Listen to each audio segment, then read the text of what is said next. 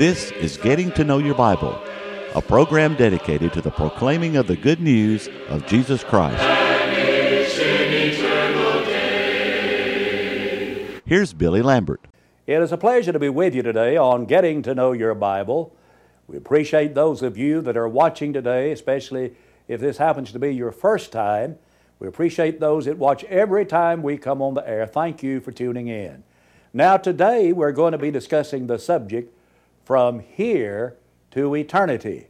No, we're not going to be talking about a movie by that name. This is a Bible topic. From here to eternity. Now, for the benefit of those who may be watching today for the very first time, we'd like to mention the free Bible correspondence course that we make available. May I emphasize this Bible course is free. In order that you might know more about the course, that you might know how to receive it, Let's pause for just a moment. To help you in your study of the Bible, we want to send you this Bible correspondence course. This course is non denominational, it's based on the Bible, it's conducted by mail, and it's free. To receive this course, write to Getting to Know Your Bible, Post Office Box 314, Summerdale, Alabama 36580, or call toll free 1 877 711 5214. No storm can hide that radiance peaceful beaming, since Jesus came to seek and save the lost. Give me the Bible, holy message. I want to read now from Ephesians, the fifth chapter, beginning in the 13th verse. But all things that are exposed are made manifest by the light. For whatever makes manifest is light. Therefore, he says, Awake you who sleep, arise from the dead, and Christ will give you light. See then that you walk circumspectly, not as fools, but as wise, redeeming the time, because the days are evil. That's reading Ephesians 5, verse 13 through verse 16. I want to call your attention especially to verse 16 redeeming the time. Time is a very precious commodity. That there are some things that we can do without, but there's not a one of us that can do without time. When our time ends, life ends. It was Benjamin Franklin who asked us, Thou love life. That then do not squander time, for time is the stuff of which life is made. It was Thomas Edison who said, Time is the most important thing in the world. Too many of us take our time for granted. In the 90th Psalm, the psalmist said that our days are threescore years and ten, if by reason of strength they be fourscore years. Then is their strength labor and sorrow, for it is soon cut off and we fly away. And it will not be long until our lives will end. In Job 14 and verse 1, the scripture says that man that is born of woman is a few days and he's full of trouble. In 1 Corinthians 7 and verse 29, the Bible says the time is short. And our time in this old world is short. Because according to 1 Samuel chapter 20 and verse 3, there is just a step between us and death. And that is a step that we take at least one time in our lives. That, that is a step that no one can take for us that that is a step from which there is no return. That is a step between time and eternity. That is a step in which changes are made. And that is a step for which an individual ought to prepare himself. So our time is short, and let us never take our time for granted. Someone said that the clock of life is wound but once and no man can tell when, when the hands may cease, whether at late or early hour. So, time, time ought to be precious to us all. Normally, we divide time like this we talk about the past, we talk about the present, and we talk about the future. Yesterday is gone, never to be recalled. You see, the opportunities of yesterday are gone. We'll, we'll never have those opportunities again. You cannot store up your time like you store up money. You, you cannot hurry up time like you hurry up travel. And it cannot be brought back like you might be brought back from bad health to good health. And there isn't any need for us to, to weep, to lament over all of the mistakes of yesterday. If they need to be made right with God, get them right with God, and then think about what you have ahead of you. Yesterday is gone. It's gone. It is gone forever. Now is the time for action in our lives. The Bible talks about today. 2 Corinthians chapter 6 and 2 even says that today is the day of salvation. And we need to take action in our lives today. There was the president of a bank who was trying to motivate his employees. He wanted them to be motivated to be more uh, functional, be more productive. So he posted a huge sign in the bank, and, the sign read, Do it now. Do it now. In several weeks, he took the sign down because you see, one of the tellers embezzled some money. The vice president came in and asked for a raise. And several others did things that they had been thinking about doing, had they never had the courage to do, but the sign prompted them to do it. So he took the sign down. Well, I think it's a good sign. So far as our spiritual life is concerned, do it now. If you've been thinking about reading the Bible, do it now. If you've been thinking about your prayer life, start now. If you've been thinking about going to see a friend of yours that is sick, do it now. If you've been thinking about attending a worship service of the Church of Christ, do it now. If you've been thinking about your baptism into Jesus, do it now. If you've been thinking about being kinder, do it now.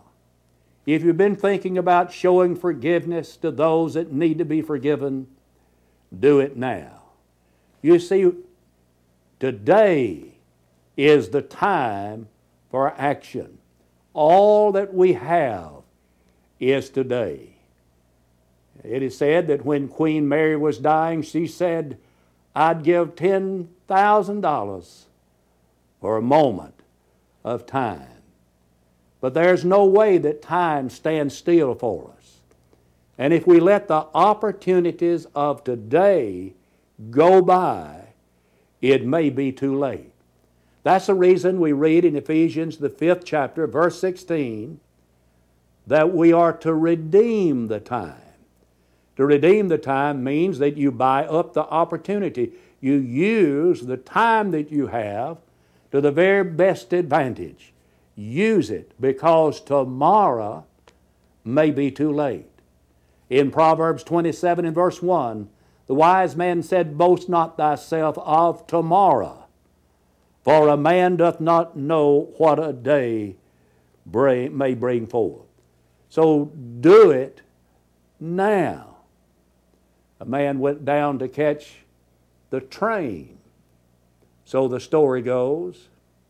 And he walked up to the counter to purchase his ticket to ride the train. And he says, Now, I need to find, he said, I see by my watch that it is 8.05. And, and I noticed by the clock on the street corner that it was 8.04 when I came in. And, and I noticed by the clock here in the station that it is 8.03. I just want to ask you, what time does the 801 leave? He said, Mister, you can go by any watch you want to. But the 801 has already left. Sometimes people think they can go by any timetable they want to. They can put off their spiritual life, they can delay it, they can neglect it, they can push it into the background of their thinking, and that when they get ready, they'll do something about it. But I want you to know the 801 may have already left. All we have is right now. All we have is today. Now, tomorrow, tomorrow may be too late. Just like a person may t- take a, an opiate, and that individual, by taking that opiate, may drift off into some kind of a slumber. Even so, the policy of tomorrow has cast its spell over the energies of man. Many failures in life are due to the fact that people wait until tomorrow. If You think about Pharaoh in the Old Testament. And do you remember the, about the plagues that came on the land of Egypt? And one of those plagues was a plague of frogs. I, I can't imagine having frogs everywhere. Frogs in your house, frogs in the street. Imagine getting into your bed at night and and when you get into bed under the under the covers, then you put your foot on a cold frog. Frogs were everywhere. So Pharaoh comes to, to Moses and he said, I want you to entreat the Lord for me. Well, what do you want? I want to get rid of the frogs. And Moses asked him when. And Pharaoh said, Tomorrow. Why would he want to spend another day with all those frogs? There's a gospel preacher by the name of Charles Hodge who has a sermon he preaches, and he calls it One More Night with the Frogs. Why would anyone want to spend one more night with the frogs? Why say tomorrow? It's because we're just prone to put off tomorrow what ought to be done today. You think about Felix. Paul reasoned with Felix about righteousness, about temperance, and even about the judgment to come. And it had such an effect on Felix, the Bible says that he trembled. He trembled. And yet he told Paul, You, go your way for, the, for this time. And when I have a convenient season, I'll call for you. In other words, I'm not going to do anything about it today. I'll do it tomorrow. But so far as the biblical record is concerned, there's no indication that he ever did anything about it. And then I think about Agrippa in the 26th chapter of Acts, in verse 28 who said, Almost you persuade me to be a Christian. Almost. But there's no indication that he ever did anything about it. You see, the policy of waiting until tomorrow can be disastrous. It can cost one his or her soul. Let me tell you what tomorrow could bring. To tomorrow, you could be so hardened against the gospel message as the, so that, that it has absolutely no effect upon you. Ephesians 4 and 19 talks about those who are past feeling. And people, so far as their spiritual life is concerned, can get to that point. The gospel will either soften your heart or it will harden your heart, depending upon your attitude about the gospel. So tomorrow you could be so hard that it doesn't appeal to you any longer. And the fact is, tomorrow you could be dead. Somebody's going to die tomorrow. Somebody's going to die today. And it could be you, it could be me. Because it's appointed unto us to die. Hebrews 9 27. The Bible says the living know that they shall die. Common sense teaches us that. And that's the reason we don't need to put off till tomorrow. That may be too late. And tomorrow the Lord could come. We don't know when He's coming. He could. Should He come tomorrow, would you be ready? Would you be prepared? So yesterday is gone. You can't recall it. All we have is today. And tomorrow is written only on the fool's calendar. I would plead with you to not put off your eternal salvation. Become a Christian today. Believe on Jesus with all of your heart, not because Brother Lambert says so, because Jesus says so. Jesus said, if you don't believe on in me, you'll die in your sins, John 8 24. Let me encourage you to repent of your sins, not because Billy says so, because Jesus says so. He says, unless you repent, you'll perish, Luke 13 3.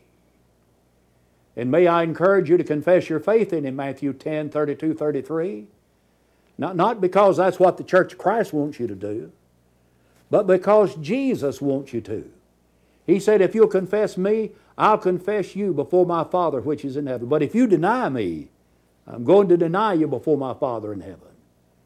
And then may I encourage you as a confessing believer, a penitent confessing believer, that you'd be baptized into Jesus Christ, that your sins be forgiven. Not because that's what I want you to do, not, not because that's what the church wants you to do, not because that's what your wife wants you to do, your husband wants you to do, your parents want you to do, because your friends want you to do it. Do it because Jesus wants you to. Do it, do it because Jesus said, Go ye therefore and teach all nations, baptizing them in the name of the Father, Son, and the Holy Spirit. Matthew chapter 28 and verse 19. But why does he want us to be baptized? Galatians 3:27. Know ye not that so many of us as were baptized into Christ did put on Christ. So when we're baptized into Christ, we put Christ on.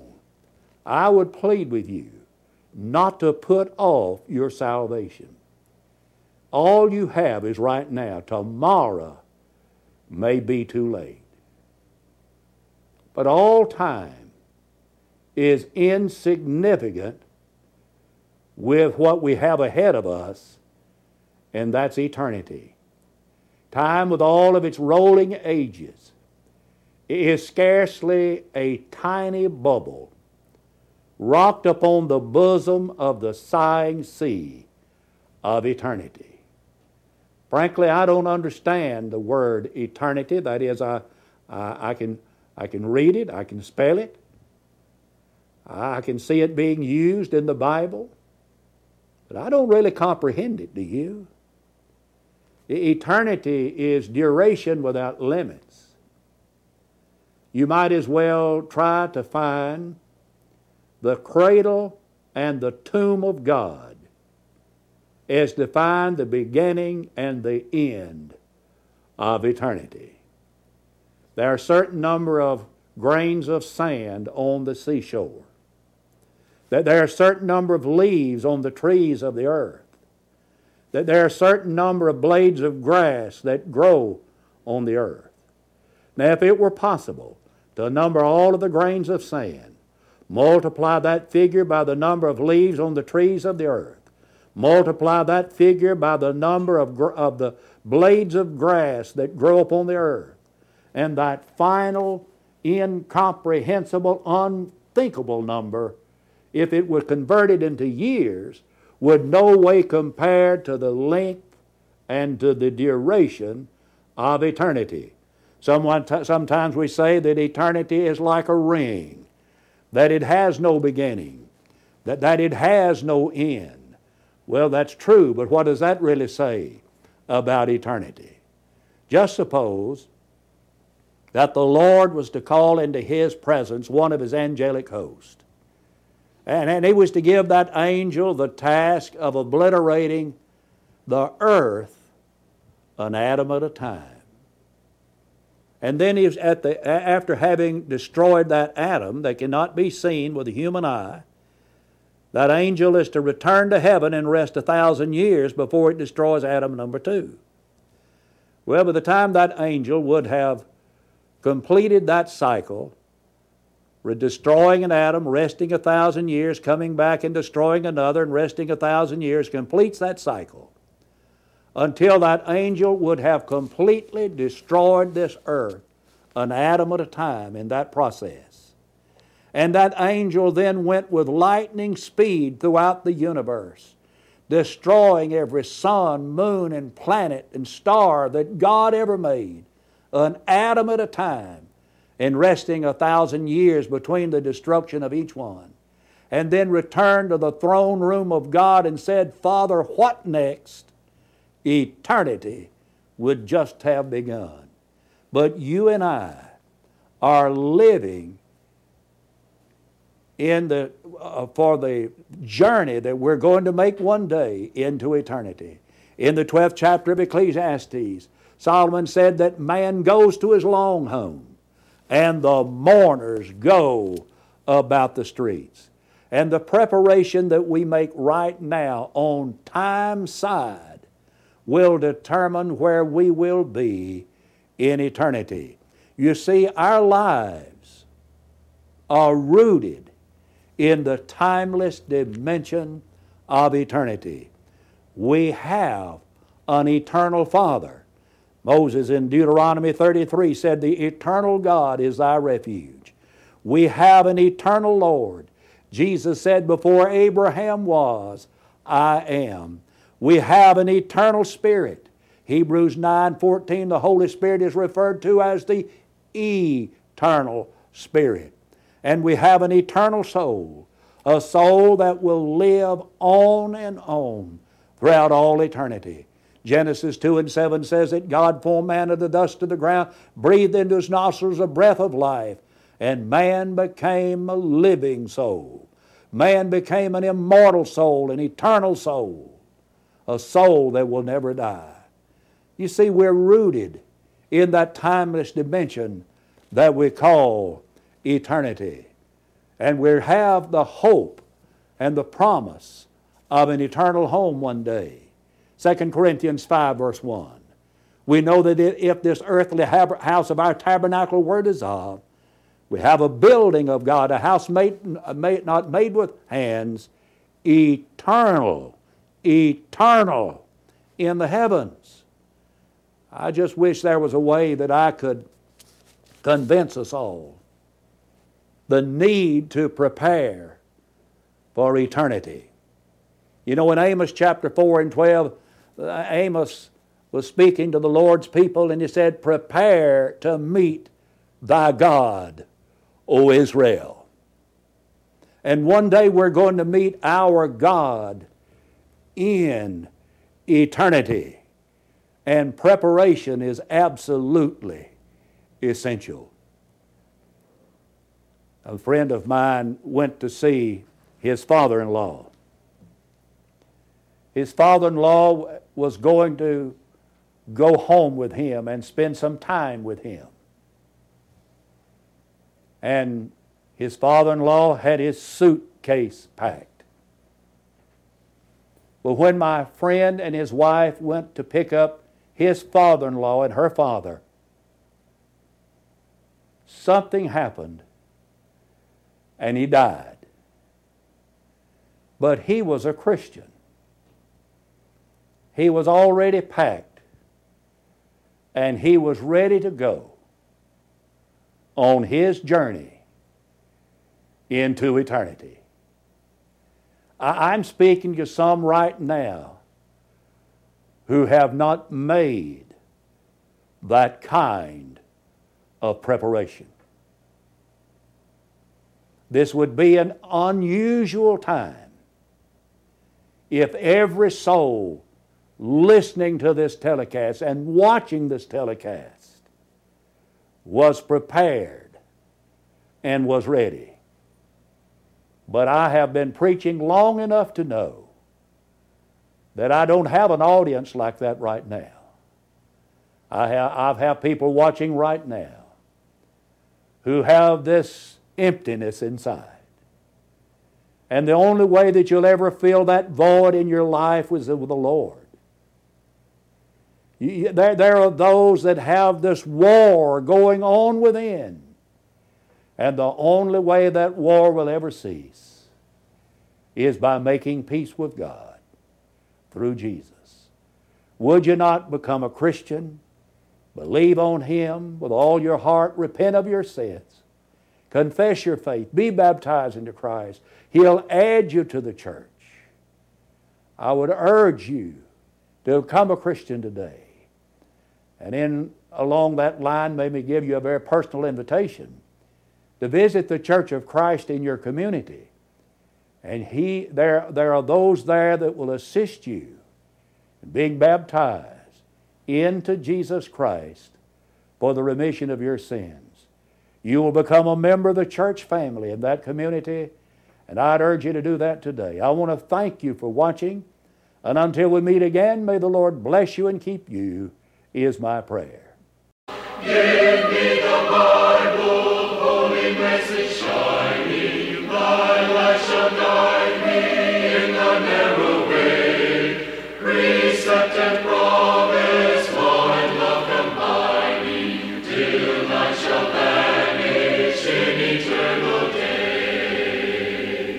Getting to Know Your Bible has been presented by Churches of Christ.